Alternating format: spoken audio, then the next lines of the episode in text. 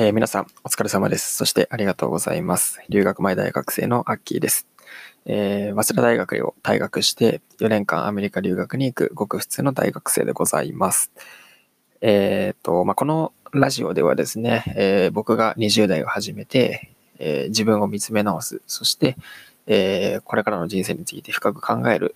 そんな、えー、機会を持つとともに、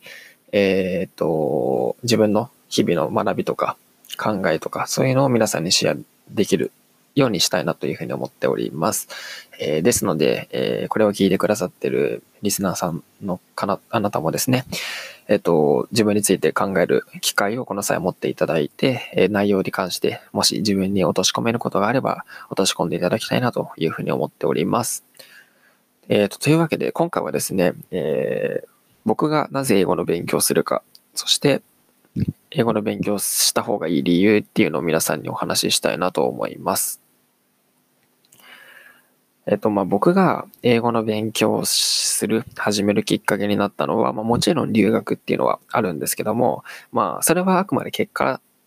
的なものに過ぎなくて、もっと別のところに、えー、英語の勉強を始めるきっかけっていうのはありました。で、それ何かというとですね、英語コーチっていうビジネスを始めたということです。で、英語コーチって何かというと、まあ、簡単に言ってしまうと、マンツーマンで英語を教えるようなビジネスのことです。まあ、ビジネスです、ビジネス。うん、なので、お金が発生して、えー、それで教えるっていうのが、まあ、一般的なものになります。まあ、SNS とか使って集客をして、英語の、英語学びたいとか、英語身につけたいっていう人に、えー、コミットするっていうような活動をしていました。一時期ですね。4ヶ月ほど。で、まあこれをやったんですけども、一つね、僕に大きな欠点というか問題があって、英語が全然できなかったんですよ。うん、本当に。この時の TOEIC の点数がですね、確か570点ぐらいだったんですよね。はい。500点台でした。これだいたい半分ちょっとっていうところなんですけども、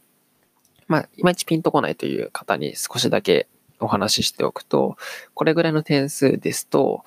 うん、短い英会話はなんとかできるっていう感じですかね。うん、つまり、簡単な質問の受け答えっていうのはできて、できるんですけど、まあ、えっ、ー、と、普通の一般的な日常会話をするにはまだまだかなっていう状況にあります。で、この時の僕はですね、本当に発音が特にやばくて、あとスピーキングとリスニングが全然できなくて、発音に関して言えば、そうですね。えっと、L と R あるじゃないですか。あれの発音の違いっていうのを知らなかったんですよ。どっちもラリルレロで話してて。えっと、その発音の仕方とか、発音の違いっていうのを知ったの実は大学生になってからなんですよ。本当に恥ずかしいことながら。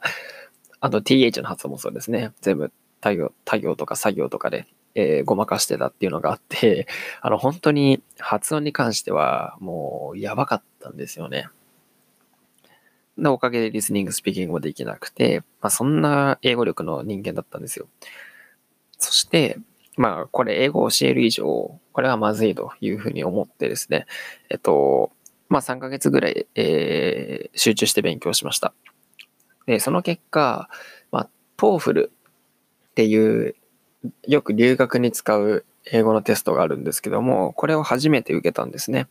それの結果がですね、えっ、ー、と、63点だったんですよ。120点中。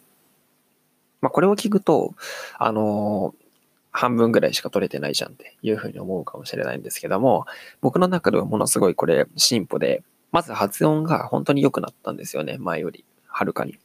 で、えっ、ー、と、スピーキングもできるようになって、リスニングもそこそこ前よりは上がってですね。で、しかも TOEFL っていうと、TOEIC と違って、まず4技能全部測るんですよ。読む、聞く、話す、あとなんだ？書くか。この4つが全部あって、プラスですね、内容がめちゃめちゃアカデミックな内容なんですよ。大学で出てくるような内容なので、めちゃめちゃあの難しい。レベルが高い。うん。そんなテストを初めて受けて、63点半分取れたっていうのは、僕にとっては本当に大きな成長だったと思っています。で、しかも、この63点っていうのは、留学に行く一つの基準を超えてる点数なんですよね。なので、これをきっかけに本当に留学を決意して、まあ前から留学に行きたいっていう気持ちはあったんですけども、これで完全に意志が固まって、留学を決意できたっていうことがあって、まあ、本当に大きなきっかけだったんですよね。まあこれは多い、まあこれはえっ、と、ちょっと留学の話になってしまうので置いておくんですけども、まあ、英語コーチっていうのがあって、英語の勉強したい、しなしようと、しなきゃいけないということで、英語の勉強を始めました。はい。で、まあ、ここからがちょっと大事な話なんですけども、なぜ自分が英語の勉強するのかっていうのをもう一度考えるきっかけがあったんですよ。で、なぜかというと、今、2020年5月、3月ぐらいからですね、コロナウイルスというものが世界を世界に影響を与えてですね、まあ僕の留学も、まあ当然他人事ではなくなってしまったわけなんですけども、留学がこうなくなりつつあるっていう状況で、えー、最近めちゃめちゃやる気がなくなってるんですよ。本当に恥ずかしいことなんですけども。で、まあ本当に3週間ぐらい英語に触れられなくて、えっ、ー、と、今もね、うん、ちょっと、ちょっとっていう感じではあるんですけども、この理由を、まあ、ほっぽっといたら、この問題をあの、端に寄せといたら、ちょっとまずいというふうに思ったので、この理由を自分なりに考えてみました。で、理由を考えたときに、やっぱり一つ問題だったのが、留学のために英語の勉強してたっていうのがあったんですよ。うん。これだと当たり前のことなんですけども、留学が中止になりそう、あるいはなった場合に、英語がはかどるわけないんですよね。うん。当たり前ですよね。うん。なので、えっと、これだと、やばいと。で、プラス留学のためだと、たとえ留学に行けたとしても、その先がないなっていうふうに思って。留学にいる期間だけ英語の勉強して、その後はもう英語に触れないっていう状況になってしまうなっていうふうに思ったので、もう一度自分が英語のやる意味っていうのを問い直そうというふうに思ったんですね。で、まあ、そこでどうやって問い直そうかと思った時に、留学の意味についてもう一度考えてみたいと思って、留学中にしたいことなんだろうっていうふうに思ったら、意外とスッて答えが出てきました。僕がなぜ英語の勉強したしたいのか、あるいはした方がいいのか。二つあってですね。一つはですね、英語での情報を取り入れたいっていうのがあります。それこそ英語の本とか、英語でのネット記事とか、そういうのを、えー、ちゃんと読み込めるようになりたいなっていうふうに思ったんですね。でこれなぜかというと、まあ、やっぱり英語の情報っていうのは日本語の情報と比べて単純計算で10倍ぐらいあるわけですよ。人口が10倍ぐらいいるので。で、プラスですね、僕は本当に世界を知らないんですよ。えー、海外に行ったことないですし、えっ、ー、と、英語の勉強も本当に大学生になってからしたっていうのもあるので、やっぱり日本、日本と世界っていうこの、なんですかね、関係を、とか違いとかを全く理解しないで生きてきているので、そこをしっかり学びたいなっていうのがありました。うん、もちろん海外に行けばある程度学べると思うんですけども、やっぱり英語を学んだ上でより適切な、そして面白い情報っていうのを手に入れたいなっていうふうに思って、えっと、まあ、あとはかっこいいからですね。そういう英語の本とか読めたりすると。なので、えっと、それを英語の勉強をする目的としてやってもいいのかなっていうふうに思っています。で、もう一つがですね、コミュニケーションですね。特に英語でのコミュニケーション、外国人とのコミュニケーションです。で、これはですね、やっぱり楽しいんですよね。うん、で、僕はこの英語の勉強をしていた時、英語コーチとして英語の勉強をしていた時っていうのは、えっ、ー、と、もう、あの、英語の、英語の外国人とつながれるアプリみたいな、そういうのを使って、もう、チャットで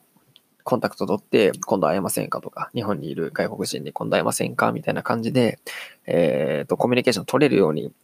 努力したんですね。で、他にも、まあ、留学生の、大学に留学生の子とかいたので、まあ、その子と友達だって話してみたりとか、いうのもあったんですけども、やっぱり日本語で喋るより、英語で喋るのって楽しいんですよ。うん、なぜかわかんないんですけど、これは。うん、で、それと同時に、うまく喋れない、うまくコミュニケーション取れないっていうことに、なんか悔しさ、もどかしさっていうのを感じたり、感じてたりしたんですよね。うん。やっぱりコミュニケーションって本当に面白いですし、楽しい、うん、っていうのがあるので、えっ、と、まあ、そういうね、楽しさともどかしさっていうこの二つを、えー、なんとかしたいというふうに思って、コミュニケーション、そんなコミュニケーションをうまく取りたいっていうことで、英語の勉強するっていう、まあ、思いも最近持つようになったなっていうふうにあります。まあ、てなわけで、留学のためからコミュニケーションや英語の情報を取り入れるっていう方向に僕はシフトをしていきました。うん、で、まあそれを元にこれからね、また勉強を再開したいなというふうに思うんですけども、まあ、僕が伝えたいことはですね、ちょっと長々喋ってしまったんですけども、本当に目指すところっていうのを見つめ直す必要があるなと、定期的にですね。